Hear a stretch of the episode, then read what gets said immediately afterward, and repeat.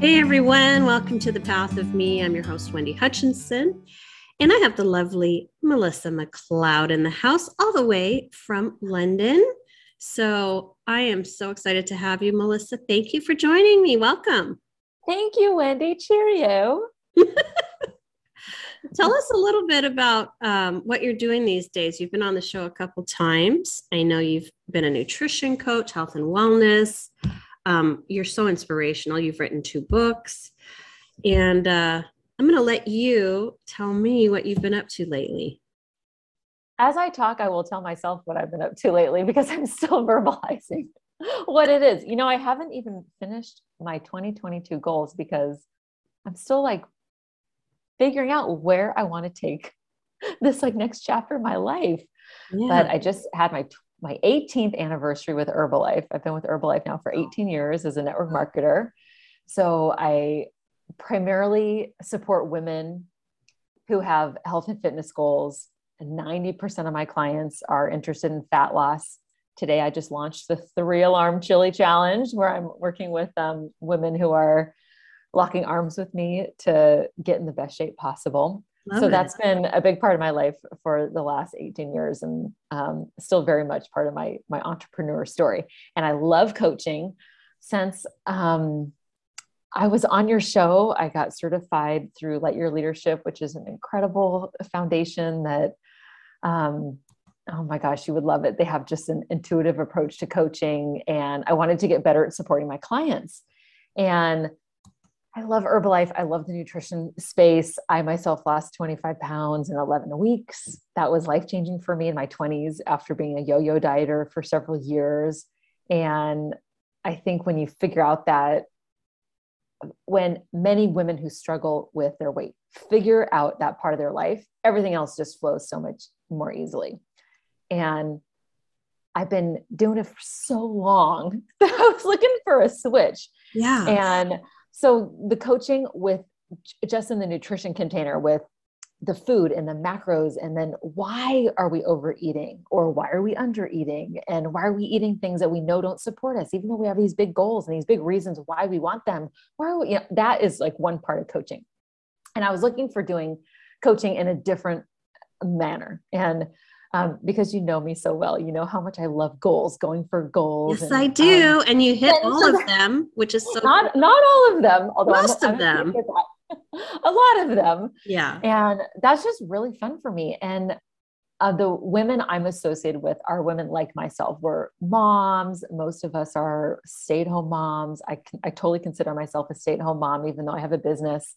They're women I meet through the kids' school or my neighborhood, et cetera. And I find that a lot of women don't have goals that are like me. They aren't up to other things. And I find that when you're up to stuff, your life is so much more exciting and fun. And well, it's like you're engaged in living life, right? Exactly. Instead of just going through the motions, marking time, kind of dissatisfied. And you know you need something, but you're not really sure what that something is.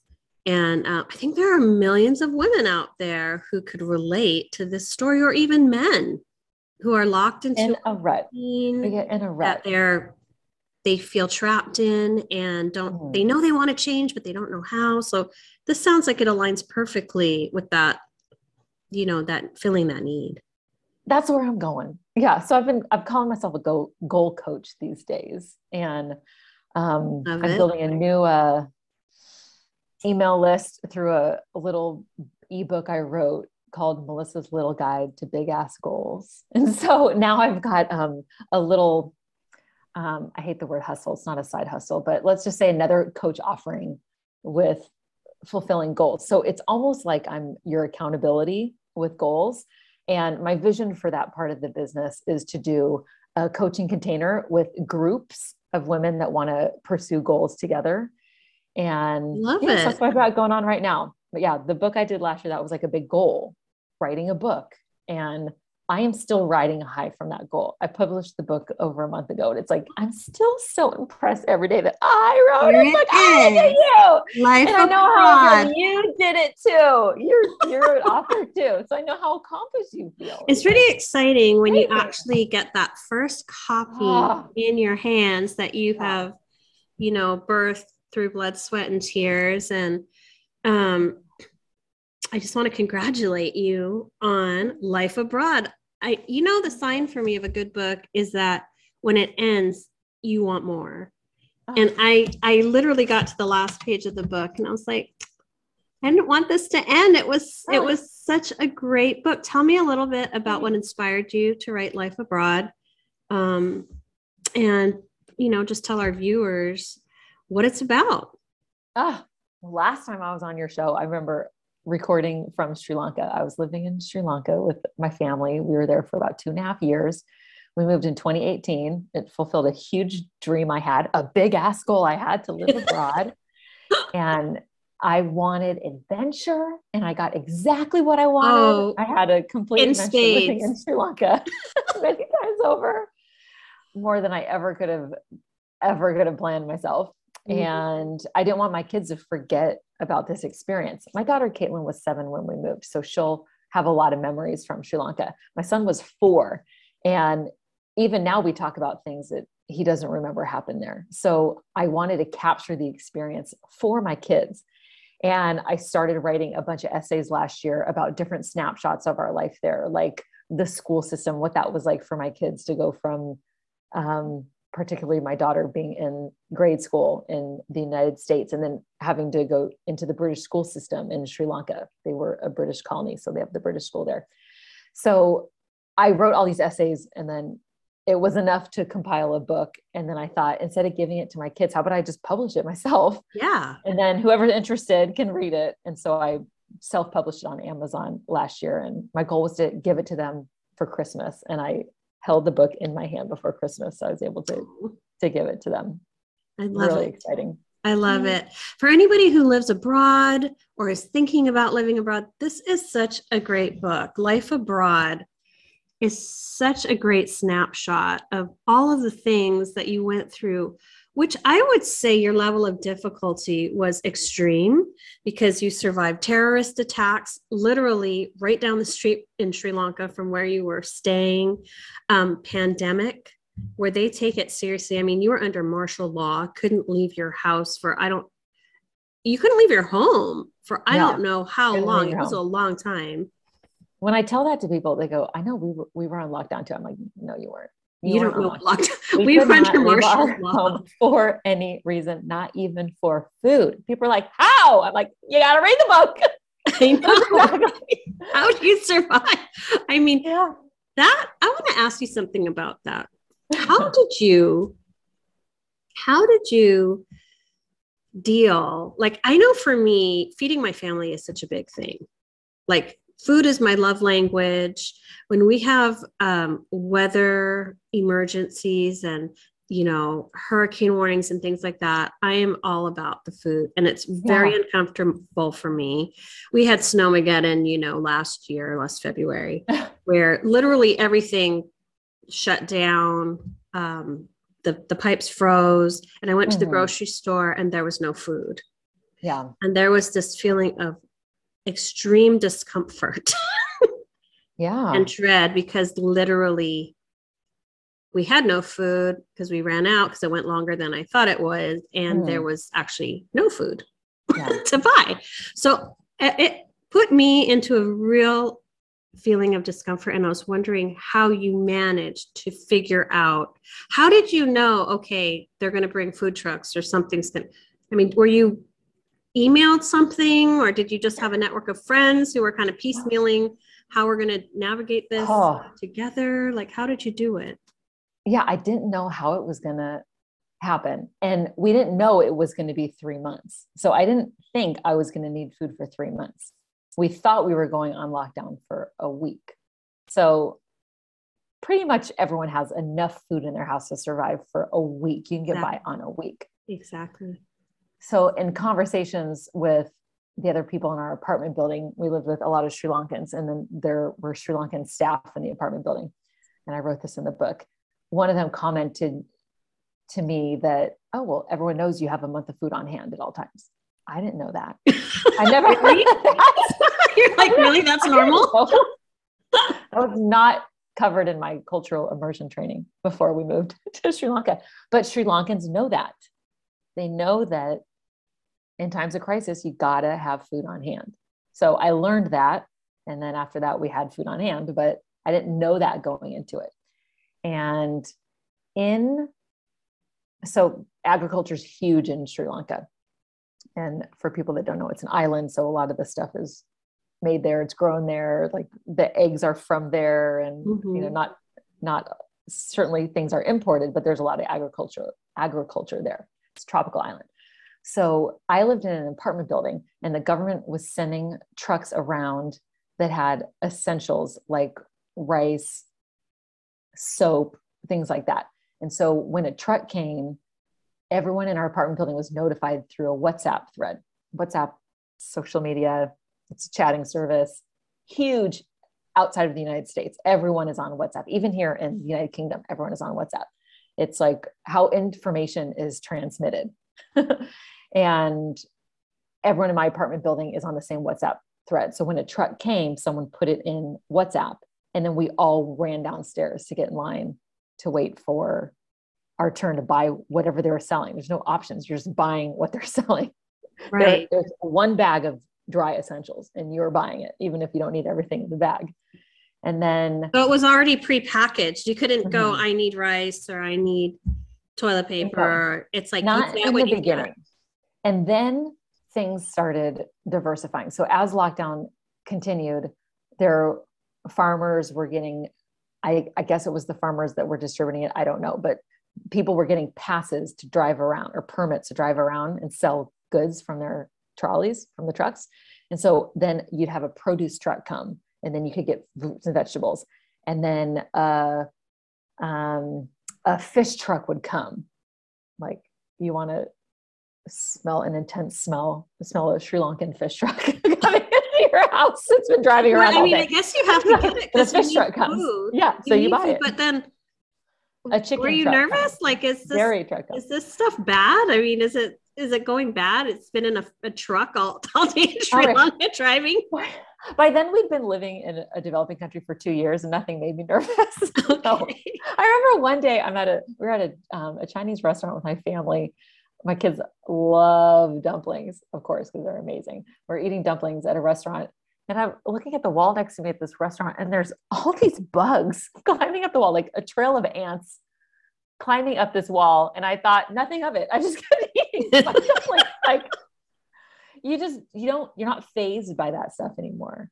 So stuff like health measures that like you're buying eggs that are just sitting out. No, things aren't refrigerated when you go to a wet market, you know? So no, you're not worried about the fish truck. There's flies buzzing around and you're like picking out what fish you want. That's just your way of life. I want to ask you, how has this experience broadened your perspective? And what has shifted the most from going through all of these experiences, which were life-changing? I mean, surviving a terrorist bombing is not an everyday occurrence for most people. So, I mean, what have you learned about yourself and how have you changed from that Sri Lankan experience? Oh, that's such a great question. I mean, that's why I went, was to broaden our experience. I wanted my kids to see how the world lives. I didn't want my kids to only see their snapshot of affluent America, suburbia. I wanted them to know. And I went for them. And I mean, I got so much out of it just for me. I wrote in the book how easy it is for me now to connect with other human beings, because you don't need to have a lot in common with someone when you're a human being on planet Earth. That's enough. Mm-hmm. We're all the same. Everyone wants to be comfortable. Everyone wants to have loving relationships. Everyone wants to give back in some way. It's like, we're all the same. We're not, you know, and everywhere we look now, especially now, and the networks are telling us about division and they're separating us and it's us versus them. And they're the bad guys and it's like, there's so much divisiveness and we're all the same. We want it. Maybe we're going about it in a different way, but we all want the same thing.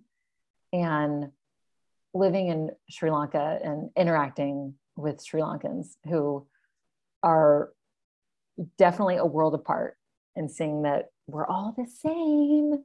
You know, what's hard too is that was a caste system. It still is. There's still a caste system. It's a very different perception of humanity. There's definitely levels the haves and the have-nots. You are labeled in, whether you're a driver or a housekeeper, or there's definitely a status that you each fall in category. Mm-hmm. And you don't really, I would think, blur lines. Mm-hmm. You know, there's you're the boss, and then you have the help, right? Mm-hmm. And we don't have that here as much. It's not as prevalent in our day-to-day life in the United States, right? And you are so loving and outgoing. Wow. And I'm sure your staff there was a little surprised by how warm and welcoming you are. Like, you don't treat them like they're slaves to you or something, right? That must have been really eye-opening for them. Yeah. So Sri Lankans, a lot of them work in domestic help, drivers, cooks, maids, nannies, etc. And they love working for foreigners for that reason, because we treat them way better. And I don't know all the ins and outs of the Sri Lankan caste system. I know very, very little about it, but there's definitely a hierarchy. And that's part of Asian culture in general, is there's a hierarchy that's very much respected. Mm-hmm. So like, even my driver felt like, for lack of a better word, he was better than my maid because he had a better job. Mm. And so the way they interacted, there was this hierarchy among the staff, but I didn't want to participate in that beyond just hiring them. Everyone, you know, I treated them the same, and I asked him to do a few things for my maid that he did because he worked for me, but he certainly wasn't happy about it because he didn't think it wasn't his job. Didn't you ask him to drive her home or something once? Or something, and he was not happy. Yeah. Right. He wasn't happy because he would drive like his employees in the backseat of his car. And so when I asked him to take my maid somewhere, you know, he'd have her ride up front, but he did not like it. You know? Like, I don't work for you. Yeah, exactly like that. Yeah. Yeah, I should be sitting outside chatting with all the other drivers while Madam doesn't need me, not driving you around, right? So stuff like that. But I mean, What an experience! It was quite an experience. Not only that, but it really forced adaptability on the kids. And kids, I think, are way more adaptable than we are because they're younger and they don't have, you know, decades of programming and all that to unpack. But I remember one part of your book where you're talking about the kids going to interview for school. Mm-hmm. And you're like, just have fun, be yourself. I'm sure they just want to get to know you. Yeah, all the momisms. Yeah, so getting into school there, it felt like I was applying to college. It was so rigorous. And so Sri Lanka was a British colony. The British came in, they established the British school system. So the British school system there is just like here. Kids take the same exams. They don't call them the O levels and the A levels anymore. There's different acronyms for them, but it's just like that. And they're very academically focused. Kindergarten isn't called kindergarten. It's called year one. And it's a full school day. And there's no other way to say it. They're very academic. And so my daughter was in the second grade when we moved, 7 years old, coming from a California public school. And she goes into what they call year three. And back in California, she'd done addition and subtraction. Going into her new year three classroom, those kids knew all their multiplication tables. Those kids wrote the most picture perfect cursive you've ever seen. I don't even think they teach that anymore at our old school in California. My God. And it was she was failing every spelling test. It was so challenging. She must have been so taking a hit, like harder. Socially, she's trying to make friends. I mean, academically, she's failing, which, you know, that defeats your soul every test coming back and you've gotten everything wrong, or it's not neat enough, or whatever it is. I mean, how did you guys navigate that? That's so challenging. It was really hard. In fact, the only reason she went to that school because we didn't get into the other one. She didn't pass the exams to get into the other schools, or there wasn't space at one. But of the 4 schools I applied to, this was the only one that would take her. Oh my God. And it was hard. It was really hard. And there were a lot of tears. And I kept going back to, I wanted an adventure. This is what I asked for. I would tell myself when I was thinking, did I do the wrong thing? I can't believe I moved my family out. I can't believe I'm putting them through this.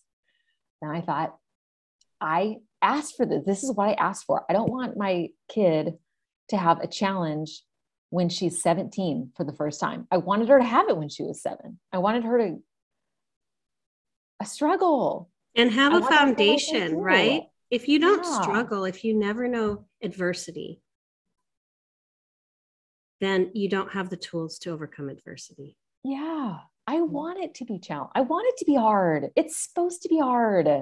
It's not supposed to be easy street. We're not supposed to be great at everything. I wanted it to be hard. And it was hard. It was hard. Got what I asked for.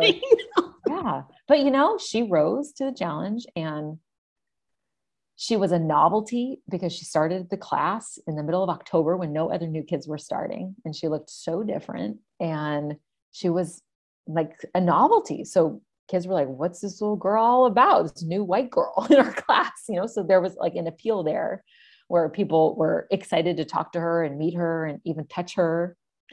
And she went to a school that was English instruction. So she didn't need to learn the local language, although it was a class at the school, but that's how all those private schools are. They are English instruction. So I wasn't worried about the language barrier. Although that would have been a hell of a ride, but anyway, didn't have to worry about that. But she caught up, and we were doing flashcards, and she caught up. I would say in 2 months, she caught up. These kids are so proud of her. Proud of her. Like, oh my gosh. And let me tell you, she has the most beautiful handwriting. Most beautiful cursive. So beautiful. So beautiful. And the Sri Lankan and the other language that they speak there, Tamil, the characters are so intricate. I mean, it makes what we all might think of like Chinese characters look like play school. I'm telling you, these characters are so intricate. Every character is like a little piece of art. Oh, and so these kids, I mean, my maid, my driver, they all had perfect handwriting. It's something about the culture there where they raise these kids in the school system to write impeccably. So now you've got Owen in at 4 years old. He must have at least got in at the foundation level because he was 4 when he. I hope so. Owen went to an American preschool. He didn't get into the school that my daughter was in. They didn't have room for him. So by the time he was ready to start school, I moved him from a preschool that was more or less what you might see in the United States to a school that followed the Singapore curriculum. But then it was locked down, and then it was all virtual. So I would say he had about 6 months of kindergarten called year one there. And his real schooling started here a year ago. That's how I feel when we moved here to London. Yeah. So he had an introduction. I guess that's a good thing that it was kind of based on a British education system, because now you're in London. So how perfect is that?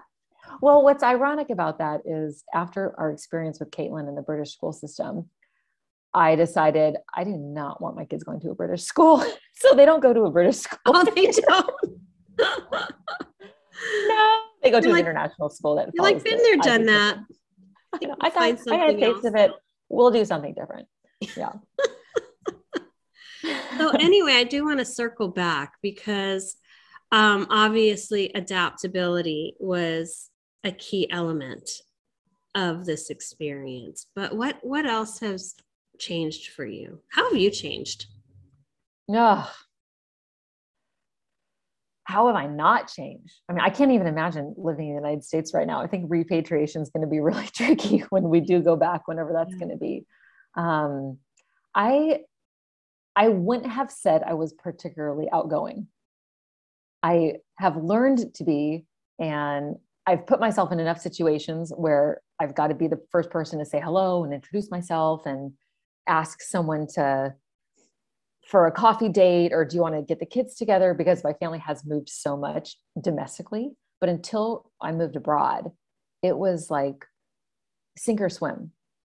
And if I was going to have this incredible experience for my family, it was on me to get out there and make friends and build a social network. And with a husband who was we went there for my husband's career. So he's working every day. And I'm the one that can go to the International Expat Association meeting and hang out at the school and chat with the other parents that are there at drop off, and finagle our way into the American Embassy Halloween party and connect with some family there. It's like, so that was, I mean, I did that with,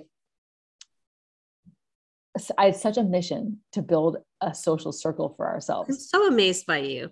Thanks. So amazed by you, Melissa, because, you know, also we forget that there's also different cultural standards and protocols that people follow. Like you're so outgoing and you're so easy to talk to, but I would think, and I don't know, because I don't live in London, but are people more reserved there? So how is that received? They are. I think as Americans, we have this idea that British people are, you know, stiff upper lip and maybe standoffish, but what it is they're incredibly private people. And I'm so glad my kids go to an international school. There's very few British families at our school. It's mostly expat families like myself, like our family. And so it's been a great way to build a social circle here, because it's so true. British people are very private. And I'm thinking of this incident. So I live in a row house. Our houses are right next to each other. So our front doors are right next to each other. All of us share walls. Brand new in the neighborhood. I'm entering my house. My next door neighbor is leaving his house. I'm like, well, look at that. Like, hi, good morning. He looked at me like, oh my God, got right out of there. I couldn't believe it. I'm like, I'm not breaking in. I'm your next door neighbor. What a weirdo. Okay. So I thought that was kind of weird. And then I found myself introducing myself to neighbors, and I'd say, oh, I'm Melissa. I just moved in up the street. And they'd go, oh, okay. No one ever told me their name. I thought that was kind of weird. And I end up reading this book called Watching the English.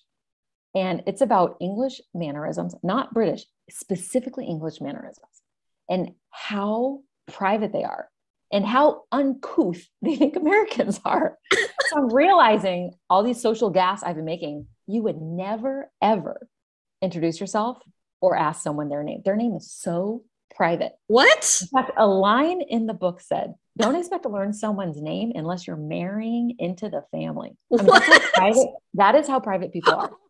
Oh, and the house in particular is such a personal domain. Oh, you would never think to approach someone at their house, let alone tell people where you live. And so for me saying hello to my neighbor, I'm thinking I'm neighborly and friendly.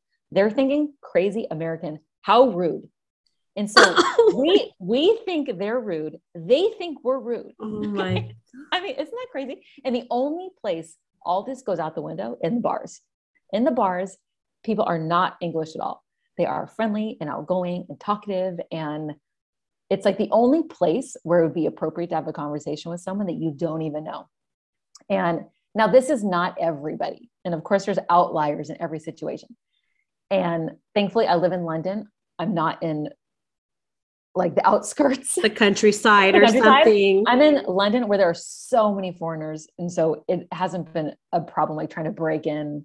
Although I will say that our friends are not English. They're other foreigners here, but the English are not rude. They are just intensely private.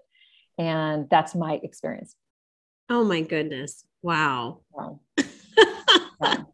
Yeah, very, but even you see, like, even if you see, you know, if you see like someone with a cute dog or like a baby and you like smile at them or like wave at the kid or like, oh, cute dog. They don't want any of that. You don't, it's so rude. So it's like, you don't, no one exists. You are in your world and they're in theirs, and it's like personal space. And now when I pass people, like when I'll go jogging, I pass people, I have to tell myself, don't make eye contact, don't make eye contact, don't make eye contact. Like, cause it's natural for me to go like, good morning. Like I might nod. You're saying like don't look up in your head. You're like, don't make eye contact. Don't make eye contact. Don't do it. Yeah. Oh my gosh, so Melissa, that must be so challenging because you are so outgoing and friendly. And how was it for the kids? Because aren't kids naturally like wanting to go play on the playground with other kids? And yeah, I feel like it's different with kids, but I feel like British kids are even guarded because that's how they're being brought up. I feel like they're a little more, a little less likely outgoing, right? Owen likes to play and he's pretty active. Yeah. Yeah. Caitlin's probably more savvy because she's older. She's older now. I feel like it's, gosh, now, I mean, I've only been here a year, so I can't speak for all of the kids here. I'm guessing that because most of them go to British school, that they're being programmed at an early age to, be seen and not heard. And so they grow up that way. Now I'm sure things are changing and, that's the way of the world, but I do feel like my kids are probably a little more out there than the typical British kid. I don't know. Well, everything's a growing experience, right? Yeah. It's like you take it all in and you assimilate and you adapt and you grow. And I think just to be able to have given that to your children, they really are going to be citizens of the world wherever they land. Like, I don't think they'll go into any experience and not be able to adapt because of the foundation you gave them through living abroad. But tell me a little bit more. I'm curious about Lightyear Leadership. What inspired you? Tell me what it is, because most people don't know, and how that's impacted your life. Oh, Lightyear was something I was introduced to as a student at Big Power Yoga in Houston. Mm-hmm. And the leadership over there have been through Lightyear trainings, and they just infused them in their teaching and in the programs that they held at Big Power Yoga. And I just was so involved with that community, just as a customer, by the way, not as like a yoga teacher or anything, just as a customer. I loved going to Big Power Yoga. I still miss it. Thankfully, you can do big at home now virtually, but anyway, so they would offer programs that I learned later were teachings from Lightyear Leadership. And so fast forward several years, I'm living in Sri Lanka, haven't lived in Houston in several different moves by then, but still in contact with people in the community on social media and stuff like that. So I see that Lightyear Leadership is offering a coach's training. And by then I'd been in Sri Lanka for about a year and a half, and my Herbalife business had gone completely on the back burner because I couldn't access the Herbalife nutrition products in Sri Lanka. They're not distributed there.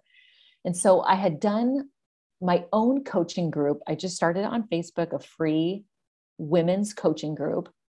And I realized right away, these women were looking for coaching that I didn't have. And so I did a life coaching certification on my own through another organization, and I wanted more. And so when I saw that Lightyear was offering this coaching, a year-long coaching certification program, we had just gone on lockdown. So I had 24 hours a day in my apartment to do anything I wanted. Right. I thought this is perfect timing. Yeah. And it really was perfect timing because it was at 3:30 in the morning and 9:30 at night for me. And so I did, I did all the coaching before my kids got up, and then after they'd already gone to bed. It was so intense, but I did it, and it just improved my coaching skills so much. And it gave me so much more confidence when I'm interacting with my clients to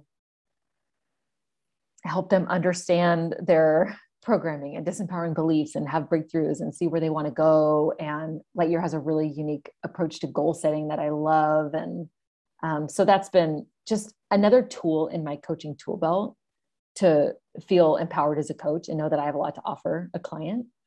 And yeah, so then I built this free women's coaching group that I had. I called it the Trophies, and it was a life coaching group for women.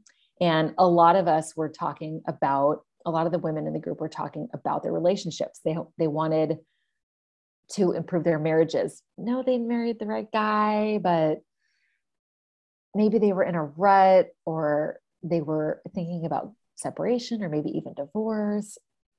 Just what I felt like was women didn't know how to ask for what they wanted and didn't have realistic expectations of what marriage might look like. And we're putting all the blame on their partners. And so because of the conversations that were happening in my life coaching group, I knew that if I put out a marriage course, these women would buy it. And so I put together a course. It's called Husband Rehab. It's not about changing your husband. It's about changing yourself. Right. And I only sold it in the beginning to these women in my Trophies life coaching group. And they were the first women to go through. They gave me great feedback. I had a ton of fun with the group. And then I made a few changes. I re-recorded the whole course, and then I launched it to the masses. And then now it lives on Udemy, which is a course site. And there's a bazillion courses on Udemy. Anyone can sign up and take them. So if anyone's interested in the Husband Rehab, now it's on Udemy. Awesome. And yeah, so it was like a fun little chapter of my life. And then I thought that going back to a place where Herbalife was here, and when we found out we were moving 1 year ago to the UK, I knew that I could access Herbalife in the UK. And I thought I would jump in all 10 toes and get right back to building my Herbalife business. I didn't realize how different I would be. I'm a different person. You know, I think the thing is, we forget that we're constantly evolving. Yeah. And so to be in the flow and just accept our growth and shifts and changes, it helps to understand that what was a passion of ours 10 years ago, you know, that was thousands of versions of us ago. We're not even that person anymore. I know. You know, we keep shifting and evolving. And I think a lot of people who don't have the mindset of evolution and change and growth, the people who need to constantly cling to safety and comfort, mm-hmm. those are the people who start to feel really uncomfortable with where they are in their life, and they can't figure it out. They can't figure it out, but they keep doing the same thing over and over and over and over. And, you know, that's kind of like your soul calling to you, like, let's break out. Let's try something new. Let's move. Let's change careers. Let's be bold and brave, you know? Yeah.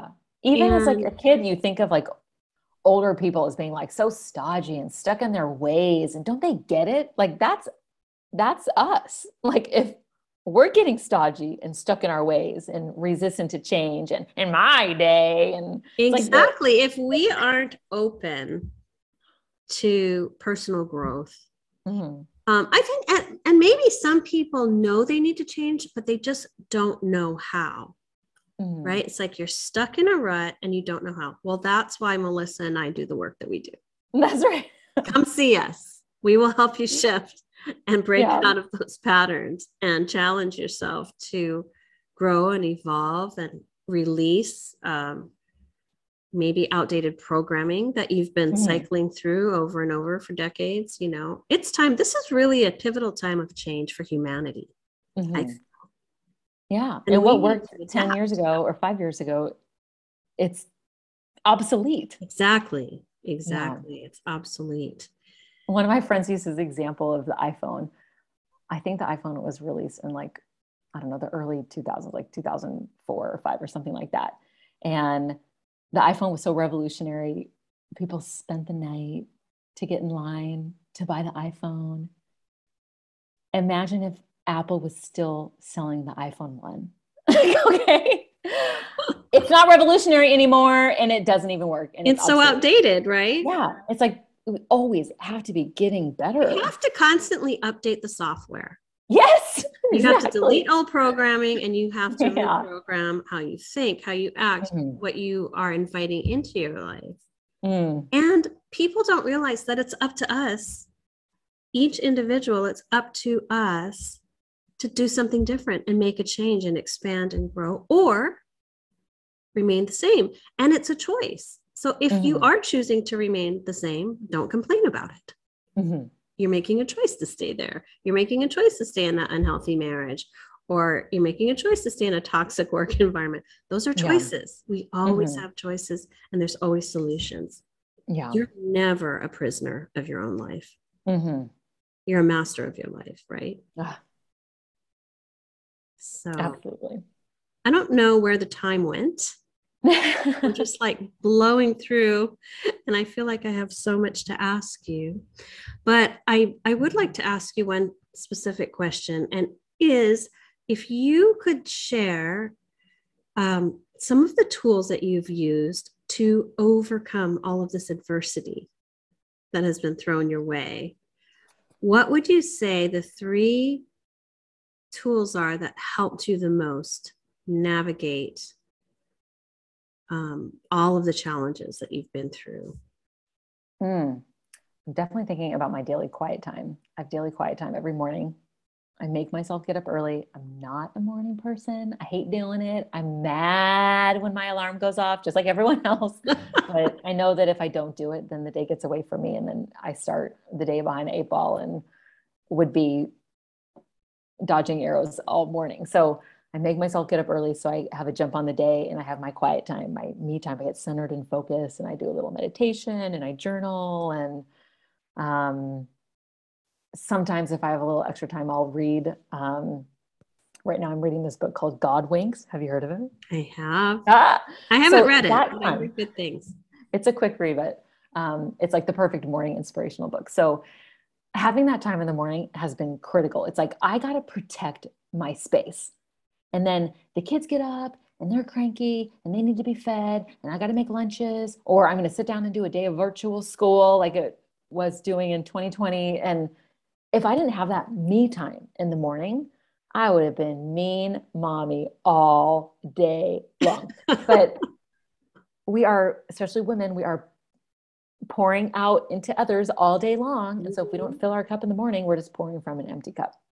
And so that's probably number one answer for your question, like protecting that me time. It's probably my favorite part of the day. Yeah. And it's just sacred. So sacred. It's sacred. Yeah. And then I'm going to say health and fitness, although it sounds kind of cliche, but I really think that's important. I eat healthy 80% of the time, and then I move my body, and I don't do like high intensity stuff. I'm not like killing myself at the gym, but I'm moving my body. And in 2020, when we were on lockdown, I started walking around the perimeter of our apartment building and then down into the parking garage to get 10,000 steps in, because I realized I was not moving my body at all. It was the first time I've ever paid attention to how many steps I walked, and I've kept it up since then. So now in London, it's so easy because we don't even have a car in the city. So walkable. So now I walk everywhere. Yesterday I did over 20,000 steps. Oh my God. No problem. Oh my God. It's so easy. It's Melissa. Easy. I know, but it's easy. I don't think about it. I don't even have to like wonder if I'm going to hit 10,000. It's just part of life here. Yeah. But I would say moving my body and then feeding myself healthy food. It's like, that's how you're going to, a lot of people don't do well because they don't feel well.